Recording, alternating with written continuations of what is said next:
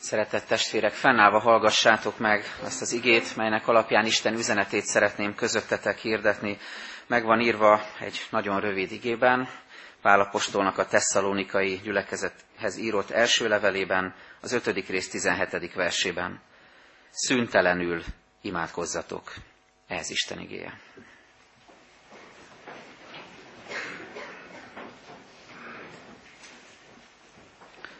22 évvel ezelőtt egy gyülekezeti gyakorlaton jártam, valamikor szeptemberben lehetett ez, egy vidéki város gyülekezetében voltam teológus hallgatóként, és az egyik vendéglátómnak a fia vállalta, hogy egy szolgálatra elfuvaroz engem az autójával, és máig bennem van ez a jelenet, ahogy beültünk az autóba, hogy betette a helyére a sluszkulcsot, másik keze a kormányon volt, és abban a pillanatban elkezdett beszélni. Először azt hittem, hogy nekem mond valamit, de kiderült, hogy Jézust szólította meg, ahogyan azért imádkozott, hogy legyen velünk az úton, ne történjen semmi baj, évségben odaérjünk. És a maga egyszerűségében ez a jelenet nagyon a szívembe égett, mert benne volt egyrészt az egyszerűség, másrészt ott volt benne egy, egy nagyon nagyfokú szabadság, ahogyan bármilyen élethelyzetben Istent meg lehet szólítani, bármilyen helyzetbe lehet kérni Jézus segítségét és áldását. Benne volt a természetesség, benne volt az őszintesség, a közvetlenség, mint hogyha egy, egy másik emberhez beszélt volna, mintha a barátjához beszélt volna. Nagyon bennem maradt ez, és az, az jutott erről eszembe ott is, és azóta is, hogy ő egy olyan ember volt, ő egy olyan ember, és mi is lehetünk ilyen emberek, akik közvetlen kapcsolatban vagyunk az Úrral, és nagyon erőteljes az Isten jelenléte az életünkben. Két héttel ezelőtt az imádságról kezdtünk el közösen gondolkodni egy rövid sorozat formájában. Először a belső szoba csendjének szükségességéről beszélgettünk, erről tanított az igám, hogy be kell menni a belső szobába, időről időre csöndben kell lenni, elmélkedni, szemlélődni, rá csodálkozni az Úr szépségeire. Múlt héten pedig a dicsőítésről volt szó, hogy hogyan lehet Isten dicsőíteni az imádságainkban, az elcsöndesedésünkben, hangszereinkkel, zenénkkel, hangszálunkkal, énekünkkel, és tulajdonképpen az egész életünkkel, hogyan válik az egész életünk Istent dicsőítő imává. Ma pedig a szüntelen való imádság témáját hozzálénk a lélek, egy nagyon egyszerű, könnyen megjegyezhető igével, szüntelen imádkozzatok. És mielőtt belefognánk ebbe a tanításba, hadd mondjak előjáróban néhány gondolatot, amit megfontolhatunk közösen, hogy mi nem az imádság. Az imádság nem pusztán egy elkülönített helyű és idejű liturgikus cselekmény. Fontos lenne az, hogy felszabaduljunk arra, hogy meglássuk azt ezeken az igéken, tanításokon keresztül is, hogy, hogy az imádság az nem csak valahol, és nem csak valamikor, bizonyos helyen és bizonyos körülmények között, bizonyos ruhákat magunkra öltve, bizonyos normákat betartva alkalmazható, és nem csak ilyenkor lehet imádkozni Istenhez, hanem az életünket átjáró lehetőség lehet ez. Aztán az imádság nem korlátozódik csupán a belső szobára, az egyéni hitgyakorlatra. Beszéltünk ennek a fontosságáról, szükségességéről, ugyanakkor azt is látni kell, hogy ez nem csak arra tartozik, nem csak a belső szobában kell gyakorolnunk az imát, hanem azon túl is nagyon sokféle módon. Aztán ezt kiegészítendő azt is mondom, hogy az imádság nem is csupán közösségben gyakorolható, Isten tiszteleti közösségben, amikor valaki imádkozik, mi gondolatban, lélekben utána mondjuk, vagy akár közösen imádkozunk egy kisebb közösségben, vagy elmondjuk az úri imádságot, tehát nem csak közösségben. Nem kizárólag belső szobában, nem kizárólag közösségben mondott ima az imádság. És még azt is hadd tegyem hozzá, hogy az imádság nem pusztán a kegyes asszonyoknak, nőknek a lehetősége. Talán furcsa, hogy ezt mondom, de bizonyára tudjátok, hogy a Bibliában is sokszor előttünk állnak az asszonyok példaként, akik követik Jézust, keresik az Isten akaratát, akik először szembesülnek Jézus feltámadásával, és viszik a hírt a férfi tanítványoknak, Ugyanakkor azt látjuk a, a, a mi társadalmunkban, nagyon sok berőzöttségben, hogy sokszor a férfiak, sokszor a társadalom is így néz az imádságra, a kegyesség gyakorlásra, hogy ez a nők dolga. Hogy mint egy előretolt helyőrség, ők majd elmennek, imádkoznak helyettünk, a feleségek képviselik majd a férjüket a, a templomban, olyan jó rátok nézni, hogy sok férfi is van, és sok nő is, de hogy, hogy sokszor ott van ez a, tradicionális gondolkodásban és a tradicionális közösségekben, hogy hát ez inkább a nőknek a feladata. és olyan jó az, hogyha felszabadít minket a lélek arra, hogy, hogy akár nők, akár férfiak vagyunk, egy szívvel, egy lélekkel dicsőíthetjük az Urat, és, és nem ciki, és nem szégyen az, hogyha mi imádságban megnyílunk az Úr felé, és nem szégyen az, hogyha kifejezzük az érzéseinket felé, és megosztjuk az Úrral mindazt, ami a szívünkben van. Úgy gondolom, hogy a, a gyülekezetünknek, az egyházunknak óriási szüksége van arra, hogy megjelenjenek a hívő, imádkozó férfiak közöttünk, és hordozzák a gyülekezetnek, a családnak a terhét.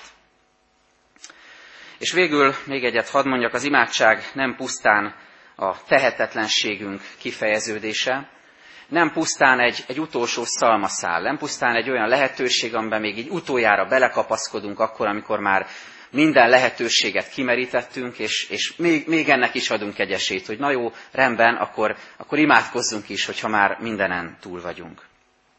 Bizonyára hallottátok már azt a mondatot, hogy a zuhanó repülőn nincsen ateista. Nem tudom, hogy így van-e ez, mert nem készült erről reprezentatív felmérés, mert sajnos kevés ember tudtak erről megkérdezni, hogy megtértek-e az utolsó pillanatban.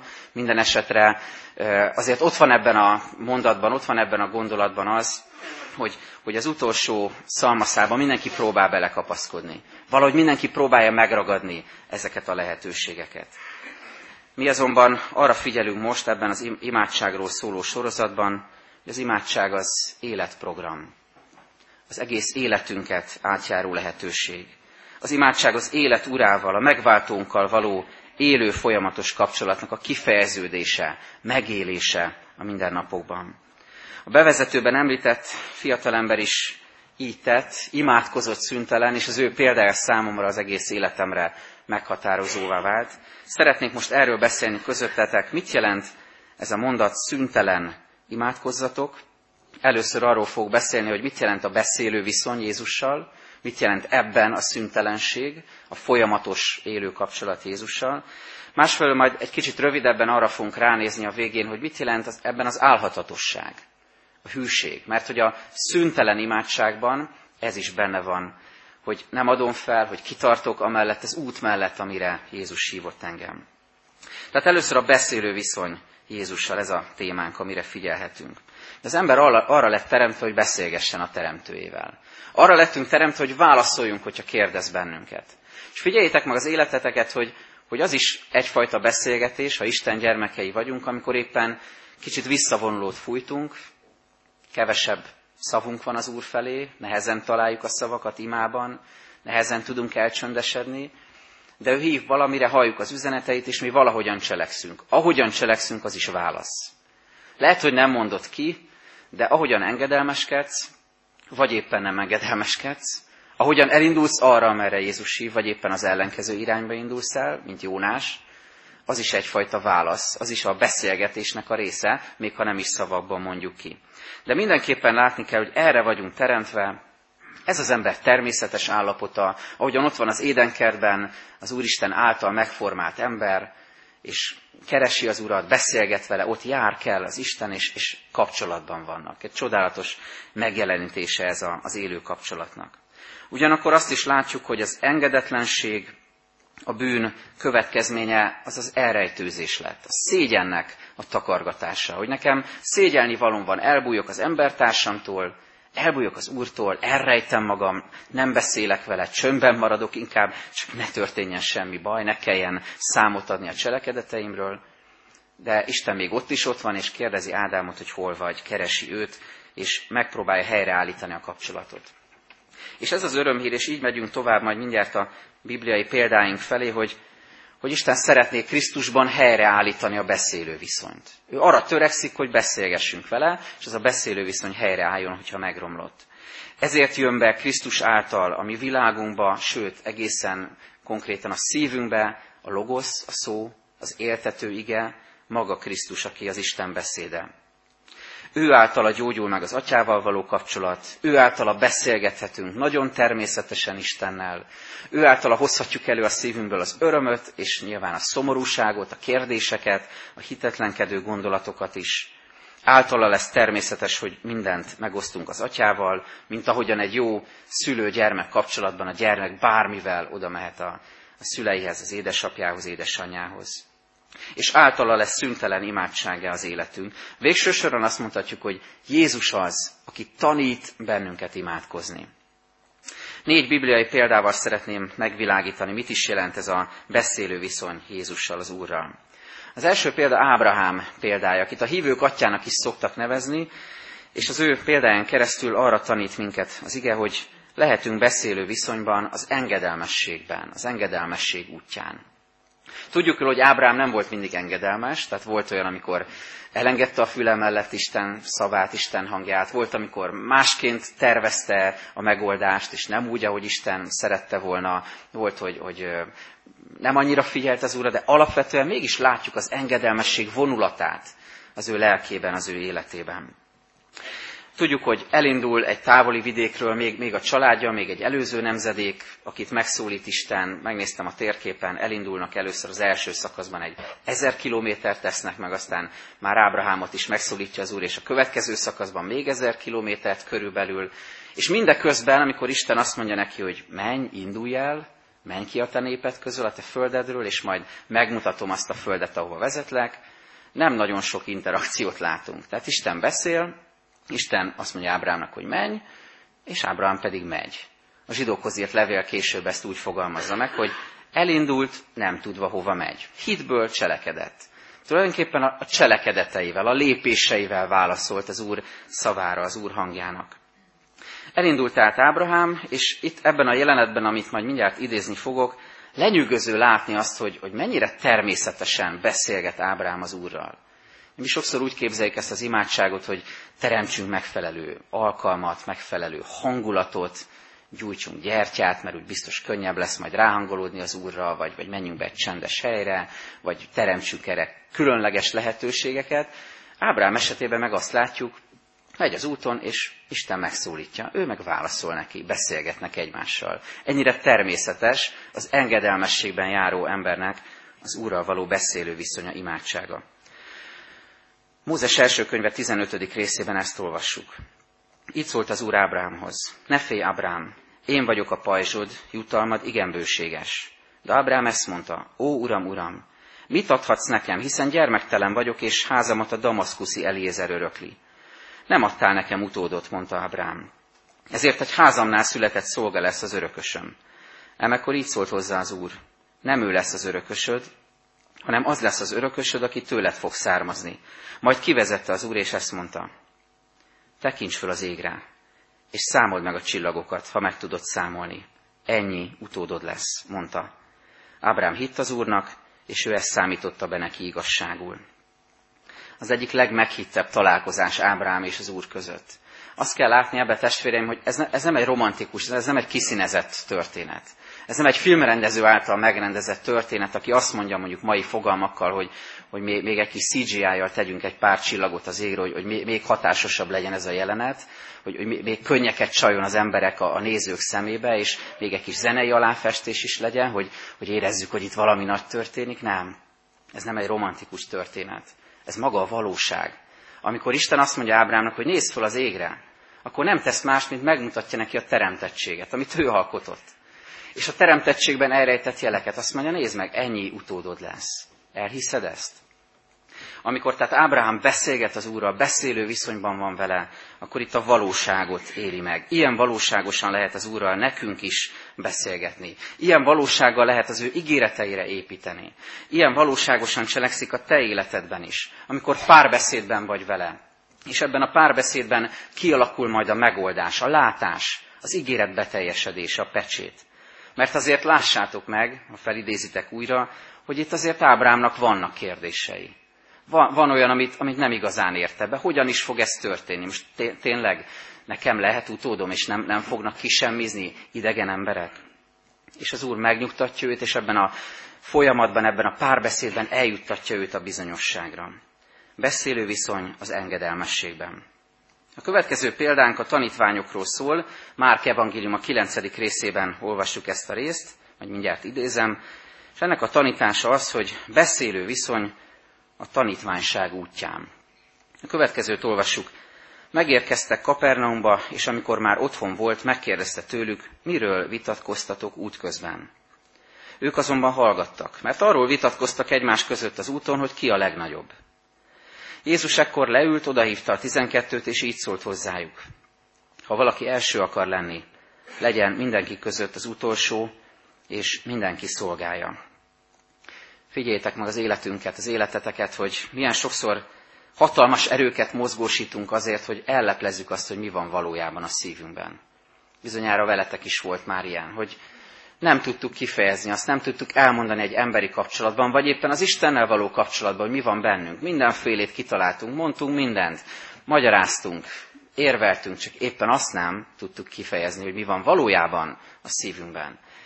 És tulajdonképpen ez egy hiába való törekvés, hogyha az Istennel való kapcsolatot látjuk, mert itt azt látjuk, hogy Jézus úgy is tudja, mi van a szívünkben. Rákérdez itt később a tanítványokra is, hogy miről is vitatkoztatok? Mi van a szívetekben? Mi az, ami igazán foglalkoztat benneteket? Hagyjuk most a kegyes témákat, hagyjuk a nagy teológiai beszédeket, beszéljünk arról, hogy mi van a szívetekben. Hogy miről, miről gondolkoztok most. És amikor előjön végre ez a téma, hogy ők arról gondolkoznak, hogy ki a nagyobb közöttük, akkor Jézus szembesíti őket a válaszsal, majd mindjárt fogjuk látni újra. Mit jelent ez? Beszélő viszony a tanítványság útján. Ha vállalod, hogy Jézussal együtt jársz az úton, ha vállalod, hogy őt követed, akkor rengeteg áldásban lesz részed, de nagyfokú nyitottságra van szükséged. Mégpedig abban, hogy nyitott légy arra, hogy Jézus kiigazítson, hogy tisztítson, hogy erősebb szóval, hogy helyre igazítson, hogy rendre utasítson, hogy megmutassa azt, hogy hol tértél le az ő útjáról.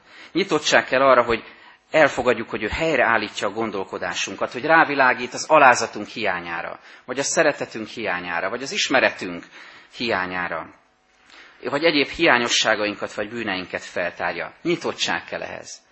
És ezt most nagyon egyszerűen hangzott, hogy elmondtam, és lehet, hogy azt gondoljátok, hogy ez könnyen megy, elfogadni Isten igazságát, de arra gondoltam, hogy ez bizony nagyobb kihívás, mint például az, amit nagy kihívásnak tekintünk sokan, hogy helyes időbeosztást alakítsunk ki. Talán többen küzdötök ezzel, hogy minden a helyére kerüljön, és mindenre legyen időtök. Ez nagy kihívás. Vagy nagy kihívás az, hogy, hogy egészségesen éljünk, helyesen táplálkozzunk, és, és megnézzük, hogy mit viszünk be a szervezetünkbe. Ez is nagy kihívás. Vagy még nagyobb kihívás az, hogy helyes egyensúlyt tartsunk a munkánk és a magánéletünk, a család életünk között, a szolgálat és a család között. Ez mind óriási kihívás, de ezeknél sokkal nagyobb kihívás szerintem ez. Kimondva könnyű, de megélni sokkal nehezebb, hogy elengedni a saját igazamat, és helyre engedni a szívembe Istennek az igazságát. Márpedig Jézus ezt teszi. Arról beszélgettek ki a nagyobb közöttetek, akkor halljátok az evangéliumot.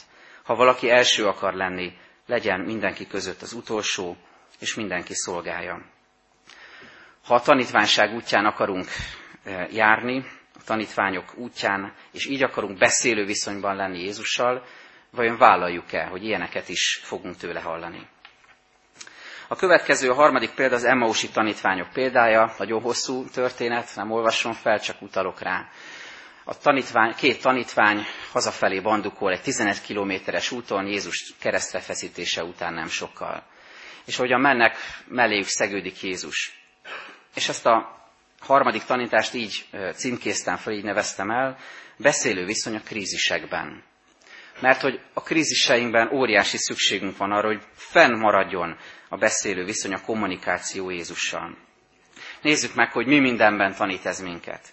Először is Jézus mellénk szegődik, mint az Emmausi tanítványok mellé az úton, és együtt megy velünk. Együtt megy velünk az úton.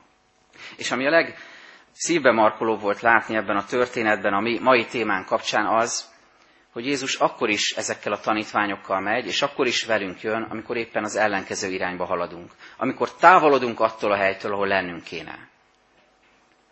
Isten tudja, hogy ez most kire nézve mit jelent. Valahol lenned kéne, valahova menned kéne, valamerre kellene tartson az életed.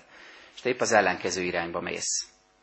Jézus nem legitimálja, nem hagyja jóvá, nem okézza le a bűneidet, nem okézza le az engedetlenségedet, nem mondja azt, hogy rendben van, csinál csak, jó lesz ez, hanem azt mondja, hogy te most az ellenkező irányba mész, de gyermekem vagy, ezért veled megyek az úton.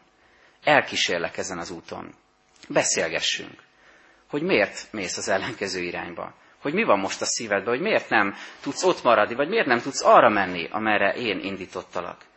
Az Emmausi tanítványok példája ebben tanít elsősorban minket. Meg abban, hogy Jézus meghallgatja a kétségeidet, meghallgatja a kérdéseidet, sőt, ő maga kérdez, amikor azt mondja, mi történt? Gondolkoztatok már ezzel, hogy miért kérdezi Jézus, amikor ő tudja legjobban, hogy mi történt. Őt feszítették keresztre. Ő, volt, ő, ő, ő került a sír mélyére.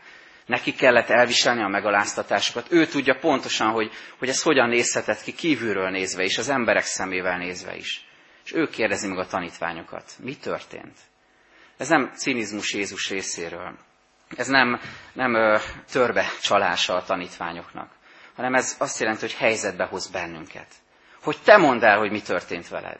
Hogy te mondd el a saját szavaiddal, a, a hiteddel, az érzéseiddel, hogy te ezt hogy érted meg. Jézus kíváncsi arra, hogy te ezt meg tud fogalmazni felé, és ki tud dönteni a szívedet elé, hogy mi történt veled. És végül azt is látjuk az Emmausi történetben, hogy ahogy az ige fogalmaz, Jézus feltárta előttük az írásokat. Amikor krízisben vagyunk, akkor nagyon el tud homályosodni a látásunk, ahogy az övék is. Nem látunk tisztán, nem értjük az igét, nem tudjuk, mit mond Isten, nem tudjuk, miért mondja ezt. Hogyan kéne ezt értelmezni. És amikor Jézus mellénk szegődik az úton, feltárja előttünk az írásokat. Kikristályosodik számunkra, hogy mit is akar jelenteni egy ige, egy üzenet, Isten akarata. És végül ebben a sorban a negyedik példa, hogy ne csak a krízisekről beszéljünk, az örömnek a kifejeződése, beszélő viszony az örömben. Mert nagyon fontos, hogy, hogy elmondjuk Istennek a fájdalmunkat, de az is ugyanilyen fontos, hogy az örömünket ki tudjuk fejezni felé. Beszélő viszony az örömben. A hálának a kifejeződése. Figyeljétek meg, hogy mennyire beszédesek tudunk lenni, amikor, amikor krízisben vagyunk, amikor bajban vagyunk. Elemzünk, beszélgetünk, panaszkodunk, egymásra árasztjuk, hogy, hogy mit érzünk, hogy, hogy miért bennünket, és Istennek is mondjuk, és néha vádló vagy nehéz gondolatokat is meg tudunk fogalmazni emberekkel, vagy akár az úrral, úrral szemben. Hogy miért történik ez? Rengeteg kérdés sorjázik. Rendkívül beszédesek tudunk lenni ilyenkor. És most Isten igéje arra tanít minket, az Isten tisztelet elején olvasott 16. Zsoltár kapcsán, hogy amikor örömöd van, azt is önts ki az Úr elé. Figyeljétek meg, miket mond a Zsoltár író. Ezt mondom az Úrnak, te vagy az én Uram, rajtad kívül nincs, ami jó nekem. Osztályrészem kies helyre esett, örökségem nagyon tetszik nekem. Az Úrra tekintek szüntelen, nem tántorodom meg, mert a jobbomon van. Ezért örül a szívem, és újjong a lelkem, testem is biztonságban van. Megismerteted velem az élet útját, teljes öröm van te nálad, örökké tart a gyönyörűség jobbodon. Micsoda áramlása ez a hálának, az örömnek. Miről van itt szó? Arra gondoltam, hogy amikor a kamaszkorú hittan tanítványaimmal találkozok az iskolába, akkor mindig szembesülök ugye a kamaszkornak a gyötrelmeivel. Próbálunk együtt járni az úton ebben is, próbálunk előre jutni abba, hogy, hogy ne, ne csak rossznak tudják látni ezt a világot, de nagyon sokszor megfogalmazzák a kétségbeesésüket és a reménytelenséget. Talán bibliaórán meg páraknak említettem, hogy egyikük azt találta mondani, hogy tehát tanár úr, mi már kiégtünk, mondta a 13-14 éves gyerek. Tehát egy ilyen, ilyen kamasz lelkiállapotban fogalmazták meg a, a múlt héten is ezt a gondolatot. Szalonképesen fordítom, mert csak így, lehet közöttetek, azt mondták, hogy minden rossz. Rossz az élet. Gondoljátok hozzá, ahogy ezt egy 14 éves mondja. Tehát rossz az élet. És amikor eszembe jutottak ezek a kamasz tanítványaim, akkor eszembe jutott az is, hogy néha ilyen kamasz lelkűen éljük az életünket felnőttként is. Hogy ránézzünk erre a világra, ránézel erre a világra, megnézed a, a híradásokat, és azt mondod, hogy hát ez kétségbejtő, katasztrofális. Emberek halnak meg értelmetlenül, terrortámadások történnek, közösségek marakodnak egymással, nem lehet szót érteni egymással, tönkretesszük a, a környezetünket, és lehetne még sorolni, hogy mi a helyzet Magyarországon, Európában és az egész világban. És azt, mi is azt mondjuk, hogy ez rossz. Rossz ez az egész világ. Nagyon beszédesek vagyunk. És ez a Zsoltár abban gyógyít most minket, hogy amikor, amikor így látod a világot, akkor lásd meg benne, hogy valóban van benne rossz, rengeteg rossz van benne, rengeteg bűn van benne, de lásd meg Istent. Lásd meg Jézust, aki, aki azért jött, hogy megváltsa ezt a világot. Aki azért jött, hogy felemelje, hogy megtisztítsa a te szívedet és ezt az egész világot. Aki ezért jött, hogy örömöt adjon, hogy békességet adjon. Lásd meg az Istennek a mérhetetlen jóságát a saját életedben, hogy mi mindenen segített át eddig is Hogy nem az egész életed rossz, hanem volt benne rossz, volt benne krízis, de van rengeteg minden, amiért hálával tartozhatsz neki. Fejezd ki tehát az örömödet is, és légy így beszélő viszonyban velem. A szüntelen folyamatos kapcsolatról beszéltem eddig néhány bibliai példán keresztül, és most már rövidebben szeretnék csak rámutatni arra, hogy mit jelent az álhatatosság ebben. Mert hogy a szüntelenség nem csak azt jelenti, hogy folyamatos kapcsolatban vagyunk, hanem azt is, hogy álhatatosan, hűséggel végezhetjük az imádságnak a szolgálatát. Azt mondja Pál, szüntelen imádkozzatok. Eszembe jutotta ez egy 25 évvel ezelőtti zene élményemet. Volt egy kazettám, ami még a régebbi hanghordozó, csak a fiatalok kedvéért mondom, tehát kazettám, aminek az volt a címe, hogy Térdalatnyi hely, Dobozi Sándornak a dalai voltak rajta, nagyon inspirálóak hatottak rám, az volt a címe Térdalatnyi hely. És nagyon megérint azóta is, amikor eszembe idézem ezt a szókapcsolatot. Hát rögtön felugrott bennem egy, egy másik kifejezés, Madásnak a sorai, amikor Lucifer azt mondja, hogy egy talpalatnyi föld elég nekem, hol a tagadás lábát megveti, s világodat meg fogja dönteni. Figyeljétek meg az életünket, a személyes, a közösség életünket, hogy ahova beteszi a lábát a gonosz, elég neki egy talpalatnyi hely, és fölíti a fejét a tagadás, az Istentől való eltávolodás, az elégedetlenség, a panaszkodás, a kritika, a széthúzás, a békétlenség, a szeretetlenség. Elég neki egy talpalatnyi hely. Mi a válasz erre a hívő embernek? A térdalatnyi hely amikor mi térdre tudunk hullni, naponként, percenként, óránként, azért lélekben, nem feltétlenül fizikailag, azért, hogy harcoljunk. Azért, hogy felvegyük a harcot, hogy felvegyük a lélek fegyverzetét és az imádság fegyverét. Azért, hogy végezzük az imádságnak a munkáját, hogy ne törődjünk abba bele, hogy a gonosz egy talpalatnyi helyet elfoglalt, és egyre nagyobb helyeket elfoglal, hanem lássuk meg Isten akaratát, az Isten országának munkáját, vonulatát, amiben mi is beállhatunk. És amikor a térdalatnyi helyed megvan, lélek szerint, amikor tudsz térdre hullani, és álhatatosan tudod ezt tenni, nem elcsüggedve, hanem folyamatosan, akkor erősebb tudsz lenni Istennel, Jézussal, mindenféle gonosz szándéknál. Ima harcot, ima munkát jelent ez, ahogyan az Efézusi levélben olvasunk a lélek fegyverzetének a felöltözéséről, amellé fölvehetjük az imádság fegyverét is, ahogyan Pál fogalmaz, minden imádságotokban és könyörgésetekben imádkozzatok mindenkor a lélek által, és legyetek éberek, teljes álhatatossággal könyörögve valamennyi szentért. Jézus azt mondja, kérjetek és adatik néktek, keressetek és találtok, zörgessetek és megnyitatik néktek. Ámen. Imádkozzunk magunkban.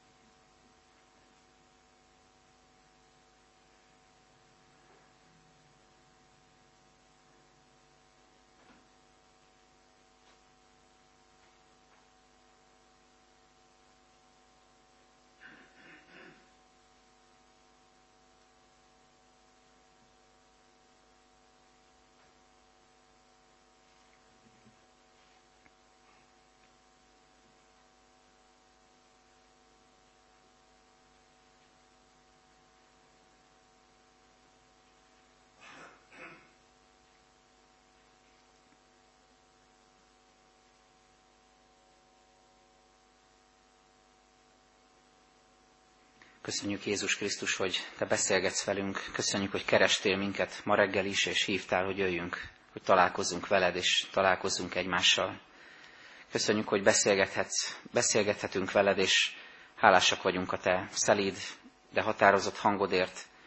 Köszönjük, hogy egyre jobban felismerhetjük a Te szavadat, a Te hangodat, és utánad mehetünk, mint a juhaid, a jó pásztor után. Hálásak vagyunk, Urunk, azért, hogy amikor megtörik megromlik ez a beszélő viszony, te segítesz minket, hogy ez helyreálljon. Kezdeményezel, keresel minket, és gyógyítod a szívünket. Segíts, Urunk, hogy ez hatással lehessen az egész életünkre. Az, hogy veled beszélgetünk, az hathasson az életünk minden területére, az emberi kapcsolatainkra, arra, hogyan a jövőre tekintünk reménységgel, arra, hogyan múltat szemléljük, háladással és tanulva abból, arra, hogyan megéljük a jelen pillanatot, annak áldásait, lehetőségeit. Hadd hasson ez a közösségi létünkre, hadd hasson a családjainkra, a gyülekezetünkre, a nemzetünkre. Könyörülj rajtunk, Urunk, hogy így tudjunk megnyílni feléd minden pillanatban, nyitott lélekkel a világ ura, a világ teremtője felé. Urunk, könyörgünk a, a gyászoló család tagjaiért, kérünk, hogy hordozd őket emlékezésükben, búcsúvételükben, háladásukban, karolt fel őket, ennek a családnak apraját, nagyját, hogy tőled nyerjenek vigasztalást, te szent lelked által. Segíts emlékezni azokra, akik már nincsenek közöttünk, és segíts gyógyítani bennünket, gyógyíts minket, és, és gyógyítsd a sebeinket. És Urunk, légy a betegeinkkel, és a betegeket ápoló testvérekkel, adj nekik ebben is, és az imádságban is hűséget és álhatatosságot, kitartást. Köszönjük, Urunk, hogy Te vagy a mi pásztorunk, Te vagy a mi Urunk, és Te vagy a mi beszélgető társunk. Ámen. Fennállva mondjuk közösen a mi Urunktól tanult imádságot. Mi, Atyánk, aki a mennyekben vagy, szenteltessék meg a Te neved, jöjjön el a Te országod, legyen meg a Te akaratod, amint a mennyben, úgy a földön is. Mindennapi kenyerünket add meg nékünk ma. Bocsásd meg a mi védkeinket, miképpen mi is megbocsátunk az ellenünk védkezőknek. És ne vigy minket kísértésbe, de szabadíts meg minket a gonosztól, mert Tiéd az ország, a talom és a dicsőség mind örökké. Ámen.